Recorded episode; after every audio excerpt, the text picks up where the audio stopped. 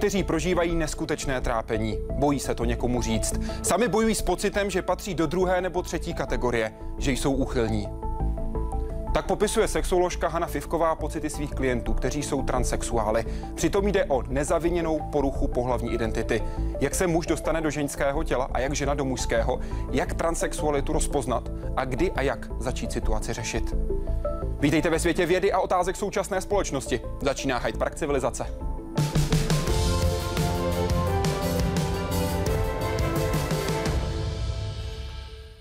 Paní doktorko, vítejte. Děkuji moc, že jste přijala pozvání do Hyde Parku civilizace. Děkuji za pozvání. Dobrý Děkuji, večer. že budete odpovídat na otázky diváků. Můžete je posílat dál www.hydeparkcivilizace.cz. Tam najdete všechny kontakty pěkně pohromadě. Ptát se dnes můžete doktorky Hany Fivkové. Problémy v partnerském životě nebo s dosahováním orgazmu, chybějící sexuální touha nebo důsledky sexuálního zneužívání v dětství. Nejčastější témata, se kterými se lidé obrací na sexuology. Pak ale existují i vzácnější případy, třeba takzvané poruchy sexuální identity, tedy zjednodušeně muži v ženských tělech a naopak. Jednou z nejuznávanějších odbornic na tato témata je pak v rámci České republiky sexuoložka Hana Fivková. Po začátcích bohnické psychiatrické léčebně si založila vlastní praxi. V 90. letech se díky své přednáškové i popularizační činnosti stala známou i mimo svůj obor. A díky článkům v médiích i mezi širokou veřejností.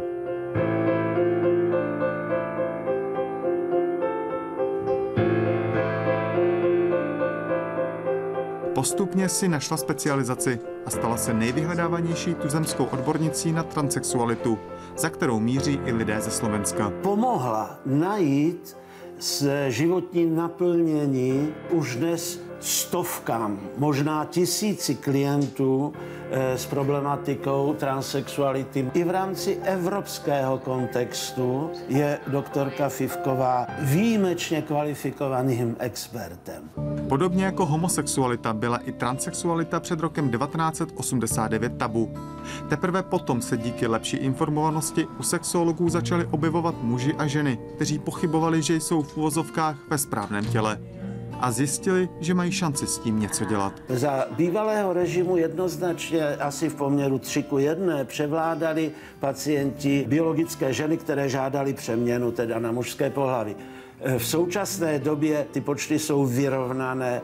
V současnosti čeští sexuologové registrují kolem stovky nových případů ročně a kolem 70 nebo 80% takových lidí se nakonec rozhodne pro přeměnu. Někteří z nich si to rozmyslí, někteří zůstávají na e, úrovni neutrálního jména a eventuálně hormonální terapie, ale většina, když už se do toho jednou pustí, tak taky ten celý proces přeměny e, dokončí. I když o původu poruch sexuální identity vedou spory, odborníci se shodují, že jsou vrozené. Najdou se proto i případy, které se týkají dětí. Dnes 11-letý Sam ze Stockholmu se narodil jako Iris. Jde tedy o dívku, která se od raného dětství cítí jako chlapec. Jaroslav Zoula, Česká televize. Paní doktorko, kdy vzniká transexualita? Tak vy jste tam, pane redaktore, na začátku moc hezky řekl, že je to nezaviněná porucha pohlavní identity. To je strašně důležitý slyšet. Nikdo za ní nemůže, je to skutečně vrozená porucha.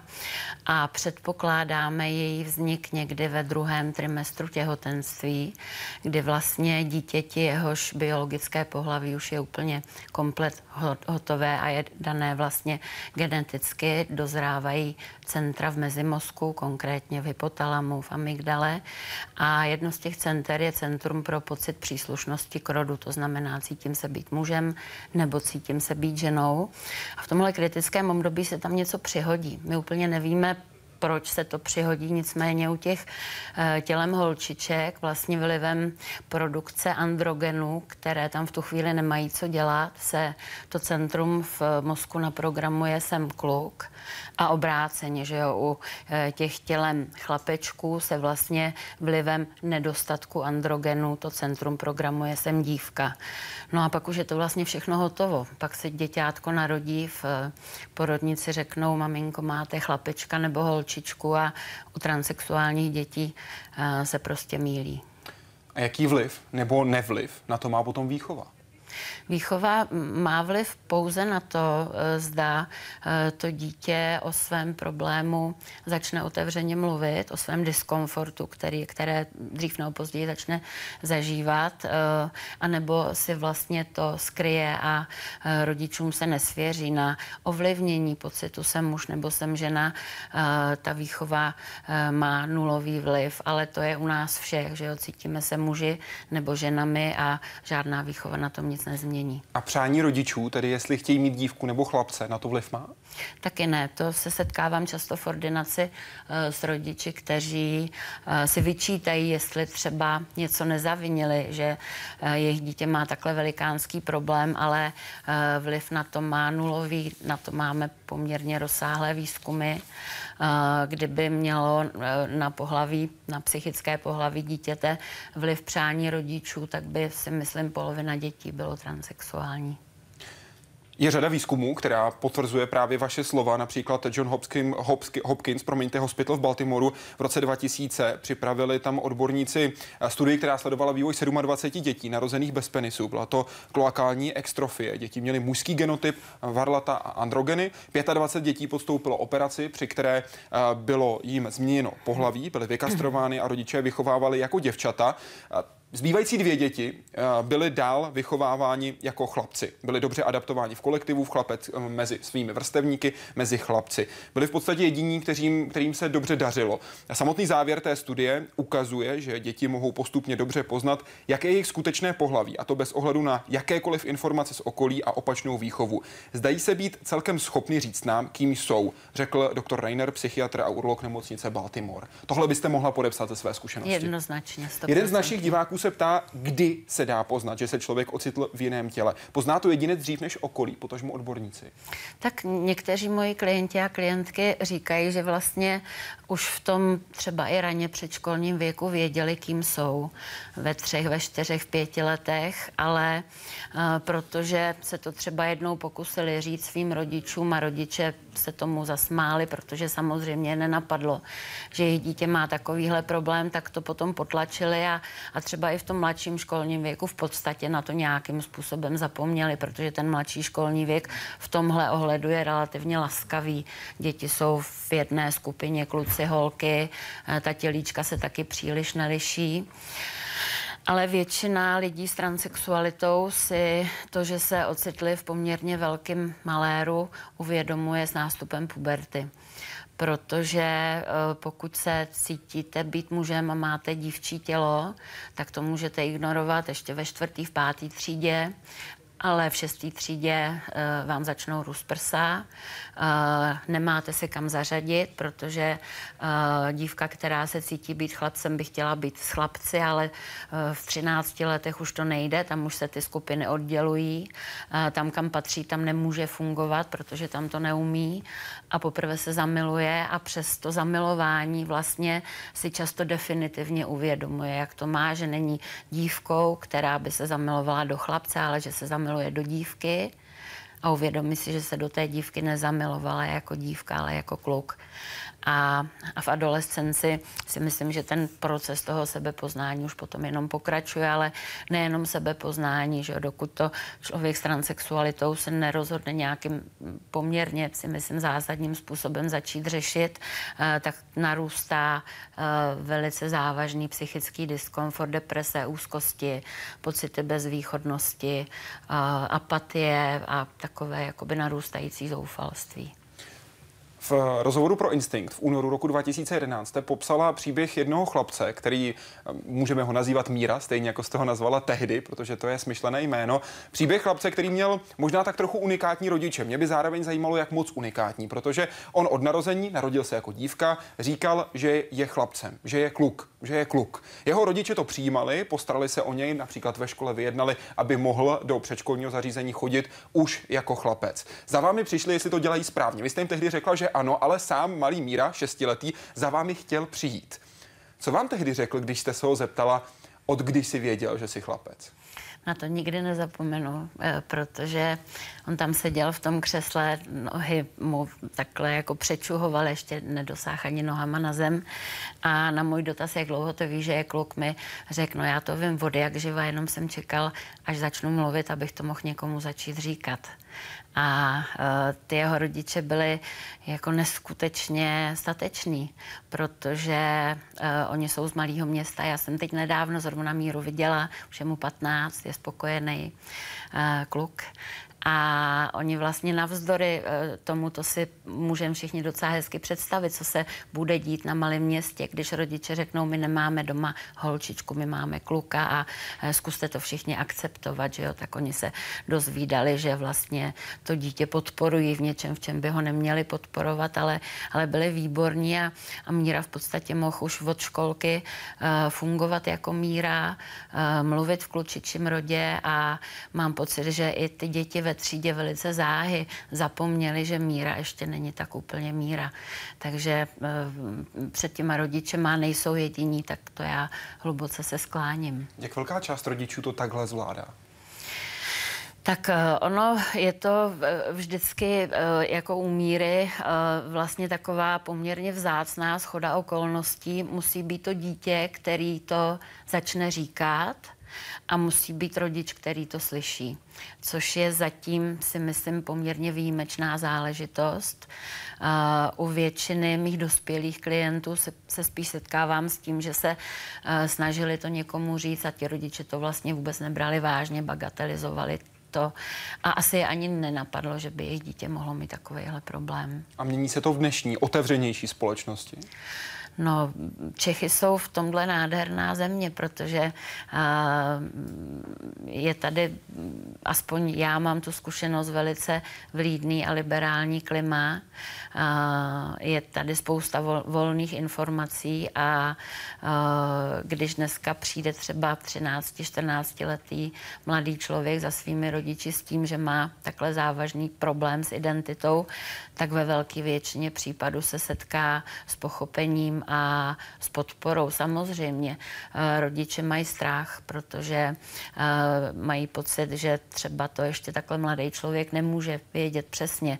Mají strach, aby jejich dítě neudělalo nějakou chybu, který by potom litovalo ale eh, mnoho z nich si uvědomuje, že v podstatě ten odklad toho řešení na dospělost toho dítěte, na, na věk dospělosti, není ani pozitivní a už a, a ani ne neutrální variantou řešení. Čili uh, rodiče je potřeba v tomhle podporovat, uklidňovat a, a v podstatě jim pomáhat v tom, aby, aby uh, tu situaci toho dítěte se snažili maximálně akceptovat. Samotný Míra už prošel změnou pohlaví, teď myslím všechny ty procesy, které jsou potřeba, které za chviličku probereme. Ne, Míra uh, v podstatě uh, u nás je možný absolvovat operativní změny jako první nevratné změny v celém tom procesu až ve věku plnoletosti, to znamená až v 18 letech, ale eh, míra vzhledem k tomu, že jeho identita byla evidentní, jasná, roky prožívaná, tak v podstatě uh, mohl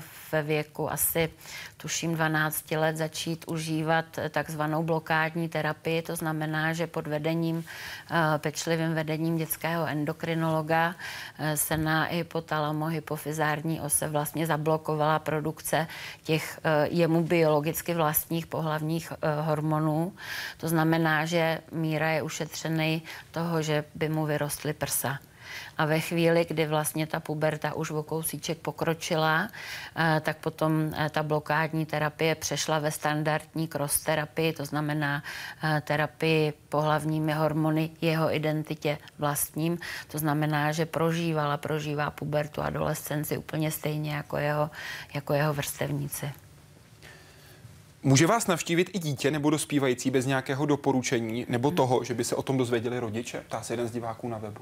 Může. Může já od svých klientů a klientek, kteří přijdou a, a ještě jim není 18, je jim třeba někdy přijedou i z poměrně velký dálky 14 letý děti, který si to nějakým způsobem dokážou zařídit, tak od nich nevyžaduju souhlas rodiče k tomu, abych si s dítětem nebo s dospívajícím popovídala. Jak často se vám to stane, že se na vás obrátí mladý člověk, aniž by o tom věděli rodiče? Já bych řekla tak asi v polovině případů. V polovině případů jsou to lidi z rodin, kde vlastně ten rodič byl první, kdo se o tom problému dozvěděl a dítě dobře vědělo, proč to svému rodiči říká, protože, protože si tam šlo pro tu základní podporu a základní pochopení. Ale bohužel je ještě spousta rodin, kde vlastně ty děti mají pocit, že eh, to rodiči nemůžou říct, mají strach, že se na ně bude zlobit. Eh, ten pocit jinakosti a pocit divnosti, se kterým vyrůstají, tak eh, v podstatě jim přidává vrázky na čele i v tom, že se bojí, že třeba tomu rodiči přidělá starost a chce ho toho uchránit. Čili děje se to tak v polovině případů. Luisa se ptá, jak přesně krok za krokem probíhá změna pohlaví. Myslím tím i to, od kdy se mění jméno, nebo člověk začne komunikovat v tom rodě, ve kterém se cítí být, ale zatím není. Pojďme udělat ještě jeden krok dozadu. A to, co všechno musí proběhnout pro samotnou diagnostiku, abyste mohli jednoznačně, odborníci, říct, že se jedná o transexuála. Tak ta diagnostika je uh, na jednu stranu strašně složitá, protože na to není žádná speciální vyšetřovací metoda. My si transexualitu musíme představit jako, jako diskomfort uh, nebo zásadní rozpor mezi dvěma zdravými kvalitama, zdravým tělem a zdravou duší nebo zdravou psychikou. Takže my tam nemáme moc co měřit, vážit, odebírat uh, uh, krev. Mnoha rodičům by to pomohlo, pokud by byl hmatatelný důkaz toho, že uh, při transexualitě nějaký marker v krvi je vyšší, oni by si byli jistí, ale takový důkaz my nemáme. Provádí se samozřejmě psychologické vyšetření, který ale spíš, než by mělo test na identitu, tak, eh, tak odfiltruje něco, co by mohlo jako transexualita vypadat, duševní nemoc nebo nějaká vážná porucha osobnosti. Na druhou stranu ta diagnostika je v téhle fázi v podstatě strašně jednoduchá, protože já to svým klientům a klientkám vždycky říkám, on nikdy nikdo nebude vědět líp, kdo jsou, ani já, ani psycholog, než to vědí oni sami. Čili v těch prvních fázích je potřeba jenom jim důvěřovat. Když je muž, který se chce stát ženou, na co se nejčastěji zeptá předtím, než proběhne ta už nevratná operace a na co se zeptá ten opačný případ? Muž se zeptá, jestli bude hezká žena. A žena? A uh, ten člověk, který se cítí být mužem, uh, tak uh, pokud má pochyby, tak má pochyby třeba o profesním uplatnění, anebo logicky, protože ta současná medicína neumí vyrobit funkční penis, tak má strach eh, z toho, jestli bude moc eh, uspokojivě sexuálně žít. Ale zase na druhou stranu ono hodně mých klientů, eh, kteří procházejí přeměnou z ženy na muže, tak vlastně přicházejí a už mají funkční vztahy, čili oni vědí, že v tom sexu i bez toho penisu se dá moc pěkně fungovat. Ptají se na to, jestli budou úspěšnější v té nové roli? Uh, já si nemyslím, že se ptají na to, jestli budou úspěšnější. Ono v podstatě od chvíle, kdy, kdy vlastně ten problém začnou řešit, uh, tak se jim ten život odevírá.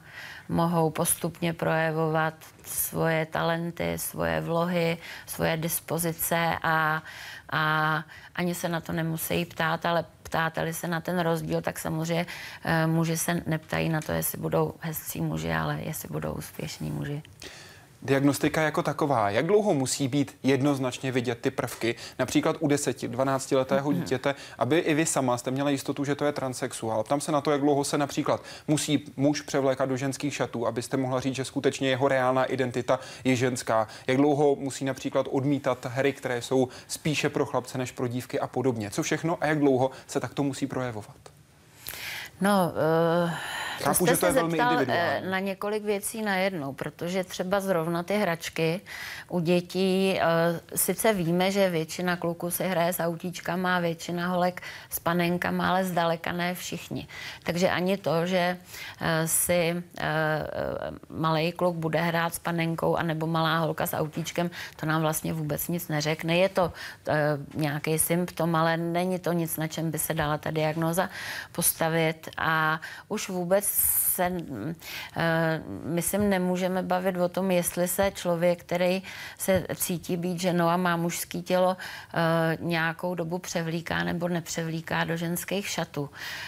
Protože u lidí s tou diagnózou male to female, tam ten vývoj je, je, je tak strašně individuální a tak strašně různý, že já já eh, s tou diagnózou v podstatě jako pracovně moc nečekám, že jo, přijde za mnou člověk a řekne, cítím se být někým jiným a eh, ta pracovní diagnóza je postavená. Samozřejmě, že potom celý ten průběh procesu přeměny pohlaví nás všechny ujišťuje, naše klienty, klientky, nás, odborníky, kteří s nimi spolupracujeme v tom, že ta diagnóza byla správně určená a že celý ten proces vlastně přináší to, proč si, eh, pro co si náš klient za náma přišel. To znamená uh, zlepšení kvality života. A to je, to je tak krásně vidět, že o tom pak vůbec nemůžete pochybovat. Male to female na vysvětlenou žena v mužském těle. Jak přesně krok za krokem probíhá změna pohlaví? Pojďme se podívat na ten okamžik, kdy se začne prožívat takzvaný, takzvaná uh, real experience, real test experience. Těch názvů je mnoho. Tedy to zkusit si žít v nové identitě. Tak eh, to je strašně různý, protože třeba transexuální muži, eh, když říkám muži, myslím tím eh, psychicky příslušníci mužského pohlaví, tak ty často přijdou a už v mužské roli žijí, protože pro ženu, pro někoho, kdo vypadá jako žena, se stát vlastně svým zevnějškem mužem není tak složitý, že oblíkne si mužský šaty, ostříhá si na ježka vlasy a začne mluvit v mužském rodě a schová prsa. Čili tam mnoho z nich už přichází a skutečně v té mužské roli žijou. Pro transexuální ženy je to nepoměrně složitější proces, protože uh, z toho mužského zevnějšku, muž, mužských uh, fyzických dispozic se začít měnit v ženu je strašně složitý. Oni si to uh, transexuální ženy nemůžou moc zkoušet na nečisto, protože tím by páchali sociální sebevraždu, čili speciálně u nich je hrozně moc důležitý, aby v podstatě dřív, než eh, k tomu postupnému překlápění do té vlastní role dojde, tak aby probíhala hormonální terapie, aby probíhaly eh, všechny možné kosmetické zákroky, které některý z nich musí absolvovat, laserové odstranění vousů, než v podstatě je možný pomalinku to do té ženské role překlápět. Čili uh, rozhodně neplatí, že hormonální terapii nutně musí předcházet nějaký test. To, to tak není. Že to, o čem jste mluvil, je, e, jsou odborné výrazy.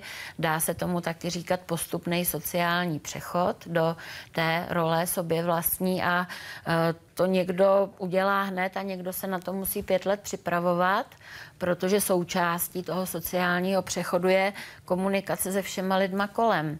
Eh, oni musí eh, vlastně eh, výst hovory, výst dialog se svýma lidma, s rodinou, s kolegy v práci, se spolužáky ve škole, se sousedy, vysvětlovat jim, kým jsou a žádat je, aby to respektovali. A to žena může jenom ve chvíli, kdy už jako žena dost vypadá. Takzvaná real life experience by měla trvat nejméně rok, kdy se hovoří ještě o delší době.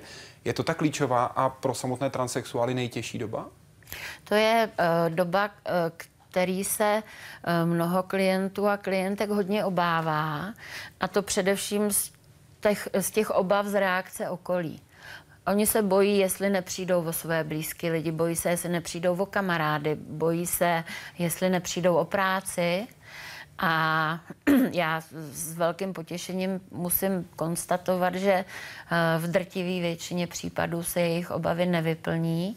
Naopak eh, třeba eh, české střední školy jsou nádherný, úžasný, protože mám mnoho klientů, kteří procházejí přeměnou pohlaví během studia na střední škole. Nesetkala jsem se nikdy s tím, že by ta střední škola nepomohla. Pomáhá celý pedagogický sbor, pomáhají spolužáci, takže v tomhle je to fajn. A e, to obávané období se vlastně mění v období narůstající úlevy, protože každý člověk, který řekne e, jasně, pro mě není problém to respektovat, e, tak je pro vás výhra a je další vlastně pevná, pevná půda pod vaše nohy co se stane potom, když to ten člověk zvládne? On splnil svůj dílčí cíl. Vy to ve své knize Transsexualita popisujete jako určité dosažení, určité dosažení mety, dosažení něčeho, co ten člověk hodně chtěl, po čem vnitřně toužil. A pak se v některých případech může objevit takové prázdno, protože najednou není ten jednotný cíl. Jak se tohle zvládá? Tak my se na to snažíme v rámci spolupráce uh, připravovat uh, dopředu, že jo, můžem, můžem a mluvíme na, i na těch skupinových sezeních, které dělám pro klienty, o tom, že vlastně když člověk, uh, když člověk dosáhne toho zásadního cíle, který mu třeba mnoho let vlastně tomu dosažení podřizoval všechno, tak to určitý prázdno může nastat. Já jsem moc ráda, že většinou nenastává, protože ono pak nastane něco úplně jiného. Nastane normální život.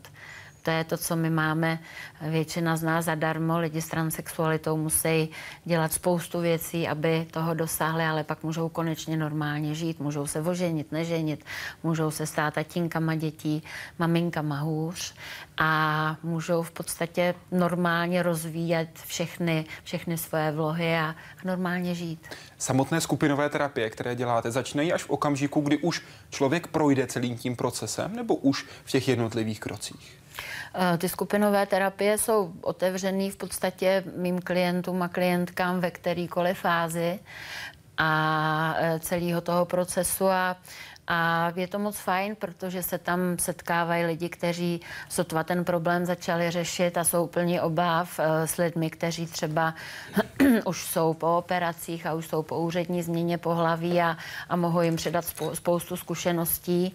Eh, na ty skupinové terapie chodí i jejich blízcí, jejich rodiče, mohou sdílet třeba strach o svého potomka eh, a následný uklidnění i s jinými rodiči. Chodí tam partnerky, partneři a eh, mm, myslím si, že je to taková pro všechny ty zúčastněný, včetně mě, protože pro mě je to taky moc vždycky pěkný zážitek a velký obohacení, takže je to fajn. S tím jste mi připomněla jedna, jednu otázku, kterou poslal jeden z našich diváků. Jsem s manželkou muže procházejícího změnou, jsem, pardon, jsem manželkou muže procházejícího změnou pohlaví. Máme dvě malé děti. Partner transexuála potřebuje informace a pochopení. Jeho situace je nezdělitelná. Hodlám podpořit osvětu a pomoc podobně zatíženým partnerům. Poraďte prosím vhodnou formu. Ono, uh když jste se, pane redaktore, dotknul toho tématu osvěta, tak ono je to s osvětou hodně složitý, protože eh, v podstatě drtivá většina klientů, jich se tenhle ten problém týká, eh, se nikdy třeba na veřejnosti, v televizi, v, nějakém jiném médiu se svou tváří neukážou, protože oni chtějí absolvovat přeměnu pohlaví a pak žít ten normální život a, a dostanou se mezi třeba nové skupiny lidí, kde už nikdo ani neví, co mají za sebou. Eh, stejně tak je to eh, s partnery a partnerkami. Eh, nevím o žádný skupině, která by byla své pomocná a založili ji třeba partneři nebo partnerky transexuálních lidí, ale setkávají se poměrně běžně právě i na těch skupinových terapiích v mojí ordinaci. Související otázka od Lucie M. Jak běžně prožívají pro, proměnu partneři a nejbližší eh, transexuálních lidí. Setkala jste se již s případy, kdy partner zvládl celou situaci, aniž by to vyvrcholilo rozchodem? Tak uh, ono tohle to se, uh, nebo mě se uh, vybaví především ty transexuální ženy, to znamená lidi, kteří procházejí přeměnou male to female, protože zatímco transexuální chlapci a muži často už dávno před tím vlastním procesem přeměny pohlaví žijí v té svoji roli a žijí i s partnerkami nebo partnery podle té své skutečné sexuální orientace, takže tam ten vztah není nějak ohrožený, tak u lidí s transexualitou male to female je to skoro přesně naopak. Mnoho z nich vlastně ještě v té mužské kůži, naváže vztah se ženou. Eh, mnoho z nich se dokonce stane tatínky dětí. Eh, my, když se o tom bavíme, tak oni, moje klientky, které jsou v této situaci, tak říkají, že vlastně se pořád nějak snažili toho muže dělat a snažili se a věřili tomu, že to dokážou zvládnout, ale je to něco, co pravděpodobně je spíš rok od roku horší, než by se to zlepšovalo.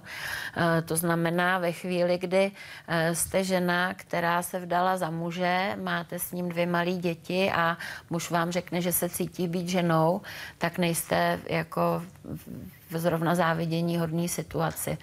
Uh, partnerky mých klientek transexuálních se uh, z části snaží pomoct, je část, která se nesnaží pomoct, která v podstatě to vnímá jako zradu, jako, jako možná záměrný uvedení v omyl. A to je potom neštěstí, protože pokud v té rodině jsou děti, tak o toho rodiče přijdou, protože ta maminka těch dětí to vlastně eh, neumožní. Ale eh, mnoho z nich se snaží, i když třeba dál v tom vztahu nemohou fungovat, že jsou to ženy, které jsou orientované na muže a nechtějí dál žít partnersky se ženou, tak se snaží pomoct. Snaží se pomoct, aby ta rodina jako taková mohla fungovat dál, i když ne v jednom bytě nebo v jednom domě, a aby pro ty děti to, že jejich rodič absolvoval přeměnu pohlaví, nebylo traumatizující nebo nebylo to větší trauma, než to bez pochyby do nějaký míry je. Ve své knize píšete, cituji, dospělým se někdy stává, že podceňují schopnost dětí pochopit situaci. Porozumět transexualitě bývá pro dítě snažší než pro mnohého dospělého. Jak tedy o své transexualitě mluvit se svými dětmi a kdy? To je strašně složitá otázka. To strašně moc záleží na e, konstelaci té které rodiny, na vztazích, které tam do té doby panovaly.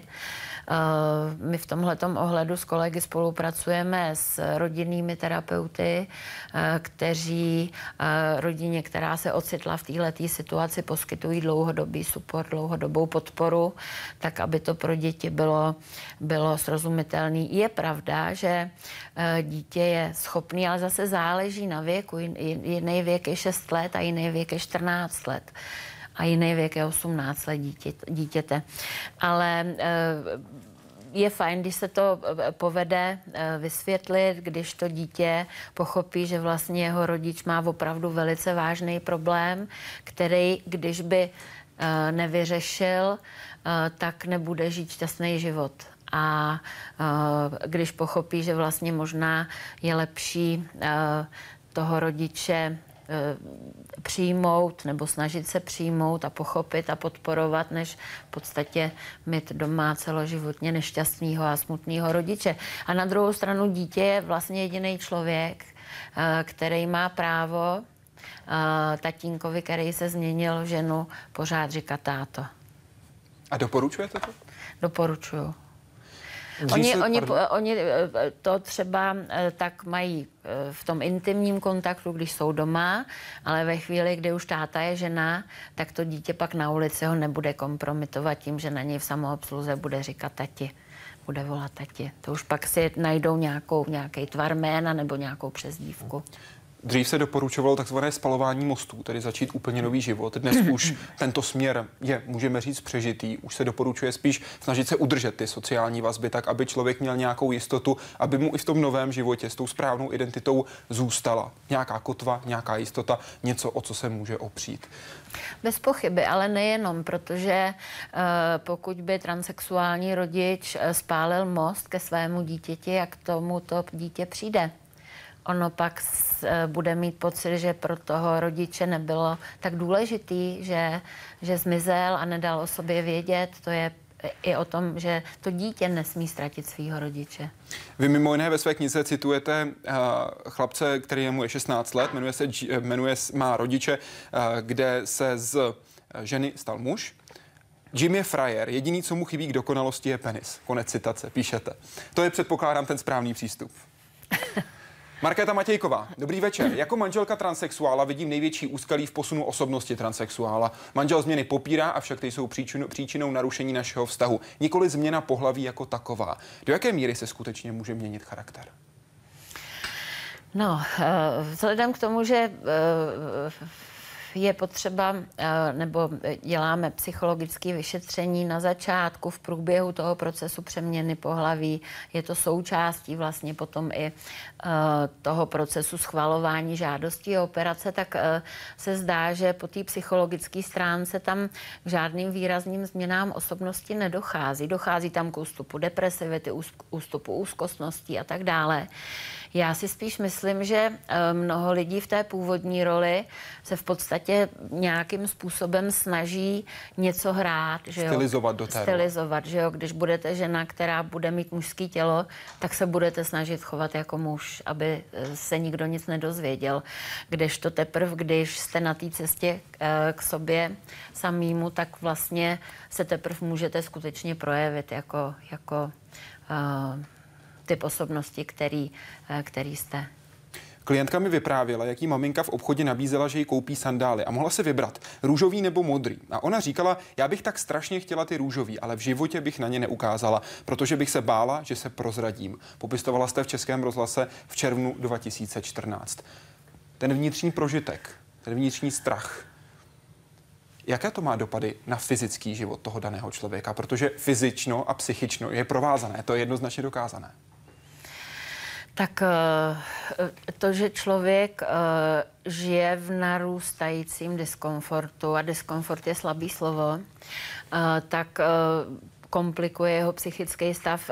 Moji klienti a klientky, když přijdou, tak skutečně mnoho z nich má za sebou třeba i několik pokusů o sebevraždu, léčí se s depresemi, léčí se s úzkostmi a logicky se dá říct, že asi možná i víc to nejí ale uh, to je tak jako spíš obecně platný. Víme, že lidi depresivní mají tendenci víc tonat.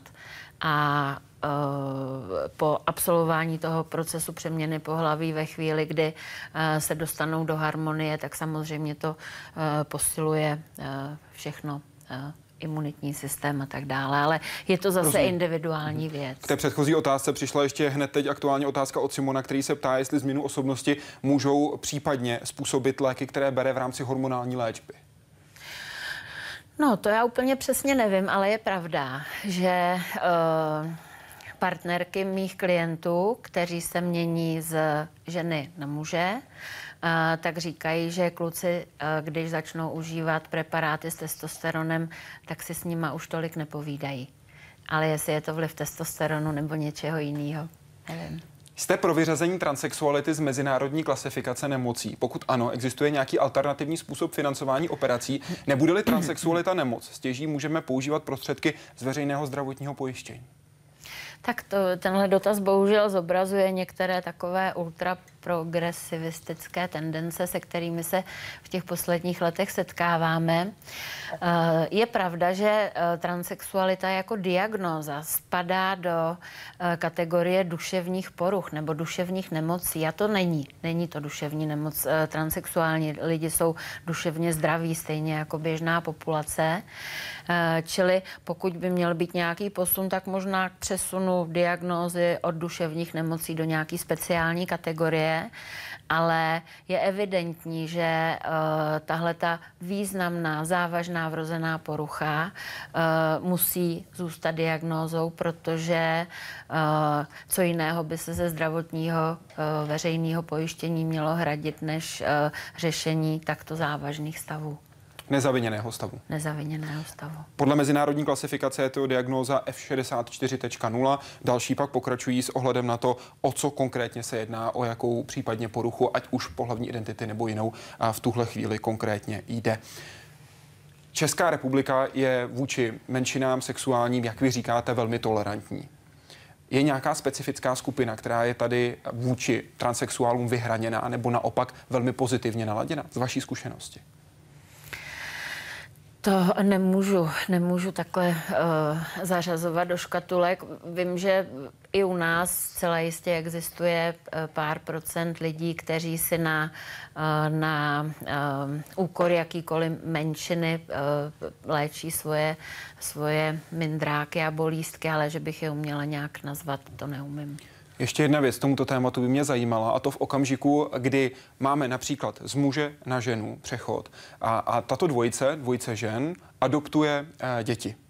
Jakým způsobem jim to mají vykládat? Jakým způsobem to mají popisovat? Protože samozřejmě adopce je v pořádku, pokud ten daný člověk bude chtít. Mají o tom mluvit? Mají mluvit o své minulosti? Mají jim to říct? Pokud uh, se změní muž v ženu, ano a bude žít v registrovaném partnerství, tak u nás není možná. Omlouvám se, obráceně, omlouvám se. Pokud je to v úvozovkách zběžný, dlouhodobě známý vztah muž-žena, přičemž jeden prošel proměnou, protože Čili u těch uh, mužů s transexualitou female to male, ano. tak oni se standardně stávají tatínky díky asistované reprodukci, díky oplodnění partnerky anonymním spermatem dárce. To znamená jako každý jiný neplodný muž. Uh, Oni uh, rodičovství řeší tímhle způsobem, málo kdo ho řeší adopcí, protože v podstatě od otěhotnění partnerky díky té dárcovské spermii oni jsou u toho jako tatínkové a, a dávno zapomenou, že ta spermie byla nějakého studenta, který si chtěl přivydělat při škole. Říká Hana Fivková. A my přidáváme ještě příběh jednoho transexuála, který prošel proměnou z ženy na muže. Tenkrát jsem stála na rozhraní cest. Narodil se, vyrůstal, dospíval a žil jako žena. Ivana. Hrál dobře na kytaru a zpíval. A vychoval dceru. Náhle za mnou přišlo mé druhé já. Brzy ale pochopil, že jeho ženské tělo je omyl. Že je to chodící klec, ve které je uvězněná mužská duše. Pak slyším, každý líc taky rub má ohlédnu se a tam mé druhé já. V současnosti se případům jako ten jeho říká porucha pohlavní identifikace. Jenže Mike Perry, ještě jako Ivana, vyrůstal v socialismu bez jakýchkoliv informací. V pubertě začal chápat, že je jiný. Poprvé se zamiloval, jenže do dívky. Bylo mi divný, že po té dívce prostě hrozně toužím a mám o ní neskutečný představy a každý večer prostě si s ním naše příběhy, ale nikdy v těch příbězích nejsem jako žena. Vždycky jsem tam byl za chlapa a za prostě pořádného, krásného, že jo, velkého, prostě mužného mača. Rozhodl se, že o své odlišnosti nikomu neřekne a začal vést dvojí život. Sám sebou byl jen za dveřmi svého domova a smyslem života se mu stala dcera. To už díky článku v časopise pochopil, proč se tak trápí. Tam prostě obrovskými písmeny transexualita. No a já jsem úplně ten článek mě magicky úplně přitahoval, protože já jsem se ho přečetl a věděl jsem, co, kdo jsem najednou. Své největší tajemství prozradil až sexuoložce Haně Fivkové a po dlouhém váhání se rozhodl pro změnu pohlaví. První pilulku mužského hormonu testosteronu si vzal v den svých 50. narozenin. Chtěl jsem být trochu Don Juan a trochu James Bond. I když jeho dcera to zpočátku přijímala těžce, říká, že teď je to tak, jak má být. O svou zkušenost se podělil v knize a vrátil se ke kytaře, která mu vždy pomáhala. A poznal, co je to fungující vztah. Jsem šel do té přeměny z tohohle důvodu, abych už nebyl sám. Takže já jsem vlastně v 53 téměř prožil svoji první lásku. A skutečně jsem prožil něco, co jsem v životě, v životě nepoznal. To znamená partnerský život, Eh, city, lásku, takže jo, už jsem, už jsem vlastně poznal, co to je taky nebýt sám. To si chlapče teda zkus, něco víc než testosteron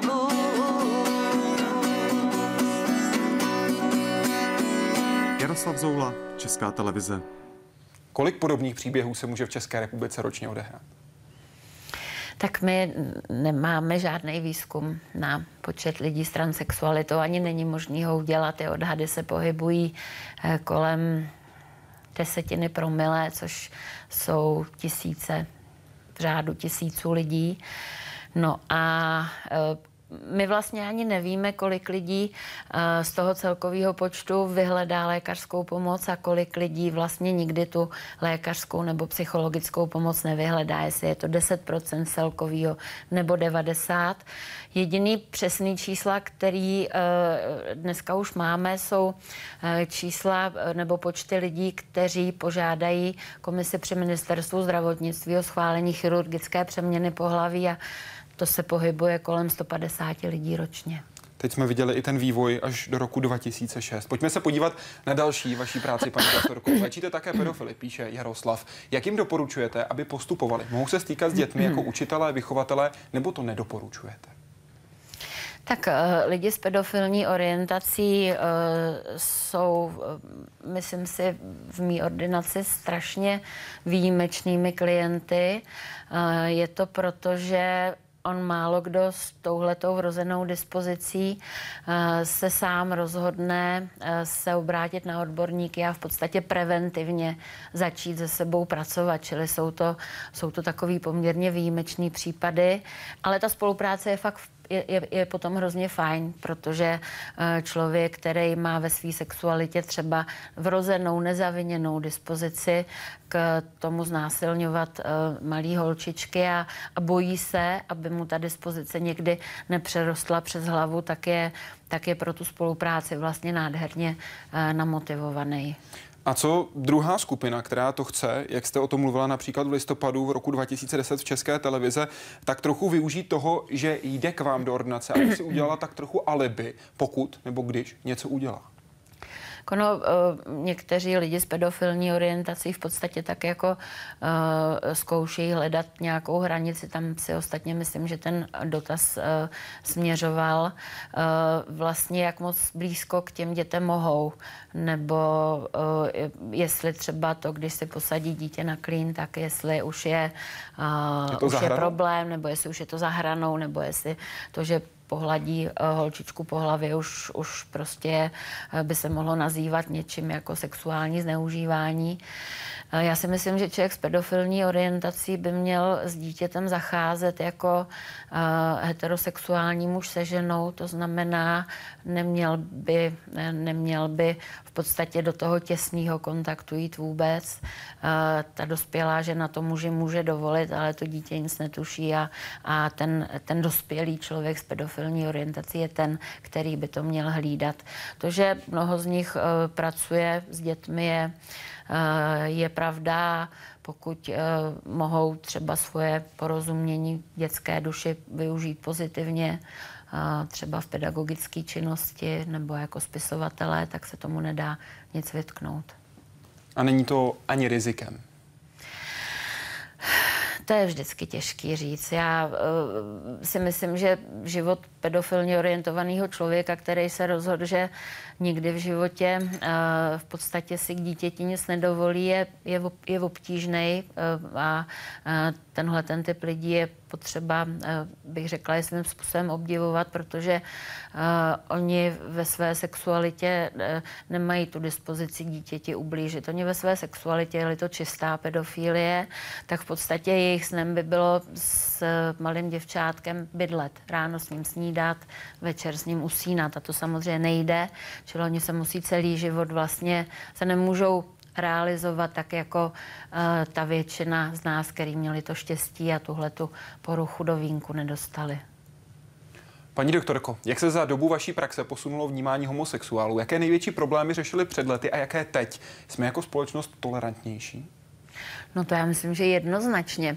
My to vidíme v ordinacích, protože před 20 lety nás navštěvovalo spousta, spousta gejů a, a lesbických uh, žen a dívek uh, kvůli sebepřijetí, kvůli problémům se sebepřijetím, kvůli problémům uh, s coming outem směrem teda uh, ven ke svému okolí. A to už se dneska neděje. Dneska nás navštěvují gejové lesbicky orientované ženy úplně stejně jako heterosexuální dvojice kvůli problémům s erekcí, problémům s orgasmem, nevyvážený chuti na sex v tom kterém vztahu. A to si myslím, že je nejlepší důkaz toho, že, eh, že gejům a lesbickým ženám se u nás už žije úplně normálně. Aspoň já to myslím. Únoru roku 2009 jste na četu České televize odpověděla, cituji, lesbické i gay páry již teď společně vychovávají děti, aniž by k tomu potřebovali souhlas většinové společnosti. A je tomu tak dobře. Jediné negativum představuje možnost hloupé reakce zamindrákovaných jedinců. Platí to absolutně? Tak uh spousta spíš teda e, lesbických dvojic e, vychovává dítě, protože lesbickým ženám se e, samozřejmě mnohonásobně s nás po, povede stát se maminkou anebo dvěma maminkami. A ve chvíli, kdy v podstatě zatím, já doufám, že zatím, že v budoucnosti to bude jinak, není možné, aby lesbické ženy využily třeba institut oplodnění anonymním spermatem dárce no tak eh, to často musí řešit pokoutně nebo nějakou takovou jakoby eh, své pomocí nebo výpomocí někoho z přátel, ale eh, lesbické ženy stejně jako heterosexuální ženy touží být matkami a, a není důvod, proč jim v tom bránit. Je potřeba jim to usnadnit. Výchovu ani rodinu jako takovou to negativně neovlivňuje? Tak uh, uh, výzkumy, uh, opakované výzkumy potvrzují, že vlastně dítě, které vychovává stejnopohlavní rodičovská dvojce, není ani výrazněji frustrováno, ani výrazněji neurotizováno, než jsou děti z jeho vrstevnické skupiny vyrůstající v heterosexuálních rodinách a už vůbec tím není uh, ovlivněna jeho sexuální orientace. Oni ty děti si většinou nějaké náhradní tomhle případě mužské vzory najdou, jsou dědečkové, jsou strejdové, jsou, jsou sousedi, jsou učitelé, takže to bych neměla starost. Uvažuje se o změně trestního zákonníku. Konkrétně v mezirezortním připomínkovém řízení je v tuhle chvíli návrh, který by měnil paragraf 356, konkrétně odstavec 1. V něm se mimo jiné navrhuje, cituji, kdo veřejně podněcuje k nenávisti nebo násilí vůči skupině osob nebo jednotlivci pro jejich skutečnou nebo domělou rasu, příslušnost k etnické skupině nebo třídě, národnost, politické přesvědčení, sexuální orientaci, pohlavní identitu, vyznání, nebo proto, že jsou skutečně nebo doměle bez vyznání nebo k omezování jejich práv a svobod, bude potrestán odnětím svobody až na dvě léta. Novinkou je například právě ta třída a pohlavní identita. Je to správně? Já z toho právního hlediska to nemohu posoudit, že nevím, jestli ty stávající zákony třeba už neumožňovaly stejný potrestání, nejsem právník. Eh, co se týče lidí s transexualitou, tak ano, ale eh, já mám pocit, že mnoho z nich nebo většina z nich eh, tuhle tu ochranu potřebuje opravdu jenom v nějaký malý části života, ve chvíli, kdy třeba jdou po ulici a je ještě poznat, že uh, celý ten proces nemají za sebou a potom už, uh, potom už je potkáváte na ulici a nic nepoznáte. Takže uh, proč speciální ochrana? Jste nejznámější sexuoložka zabývající se transexualitou u nás. Považujete někoho za svého nástupce? je, to ne, ne, ne nás, nás ubývá sexuologů. My stárnem jako, eh, jako eh, specializace a mladí kolegové nepřibývají. Ale samozřejmě bych byla moc ráda, kdyby eh, někdo z mladých kolegů nebo kolegyň se časem mohl, mohl na té spolupráci se mnou podílet. A protože si myslím, že ta spolupráce s lidmi s transexualitou je fakt jako neuvěřitelně obohacující. Vy jste si ji nakonec vybrala, protože jste chtěla spíš komunikovat s lidmi, se svými pacienty. Také o sobě tvrdíte, a co cituji, jsem spíš přemýšlivá, uzavřenější a taky trochu smutná. A tahle kombinace vás k té psychoterapii tak nějak sama šoupne. Vaše slova pro i dnes z října 2010. Opravdu taková jste? Já si myslím, že jo a že všichni, co mě znají, tak to vidí. Vy jste si svoje jméno dostal do povědomí veřejnosti především v 90. Let, 90. letech, kdy jste začala odpovídat v sexuální poradně v jednom z denníků. Dnes říkáte, že si strašně vážíte té možnosti, když můžete v časopisech pro děti nebo dospívající odpovídat v jejich poradně. Proč? Uh, protože uh, ad jedna uh, těch informací není nikdy dost eh, a pokud eh, má možnost eh, odpovídat na otázky mladých lidí, na které se mě ptají, tak je to fajn, ale je to pro mě zase na druhou stranu i, i kontakt s mladými lidmi, s dětmi, vím, co je trápí, vím, co je zajímá, proto taky chodím třeba na besedy do škol vlastně v rámci sexuální výchovy, protože problémy mladých lidí dneška jsou diametrálně lidí, jsou diametrálně odlišní odlišný třeba od problémů mladých lidí před 10-20 lety. Říká doktorka Hanna Fivková, která dnes byla hostem Hyde Parku Civilizace. Moc za to děkuji. Hezký den. Děkuji taky. A děkuji vám, že jste dnes sledovali Hyde Park Civilizace. Doufám, že budete i příští týden. Ve studiu bude v sobotu s vámi profesor Jan Schneidauf, šéf dětské chirurgie v nemocnici Motol. Už pátek ale budeme natáčet s šéfem programu SETI z NASA, tedy programu, který dává dohromady a hledá mimozemskou civilizaci. Snaží se také vymyslet, jakým způsobem by případně s mimozemskou, komunika- s mimozemskou civilizací mělo lidstvo komunikovat. To bude konkrétně doktor Dakva Koch. To je druhé jméno, které vám zmíním. A přidám ještě jedno, třetí jméno, které standardně vidíte, je jenom v titulcích. Tohle je zhruba 400 stran. To je průměrná příprava na jeden díl Hyde Parku civilizace. Jak má, tak také naší rešeršistky Pavlíny Chudárkové. A ta dnes slaví narozeniny. Takže Pavlíno, všechno nejlepší, jsme moc rádi, že jsi s náma. A také jsme moc rádi, že vy jste diváky Hyde Parku civilizace. Přeji vám hezký večer.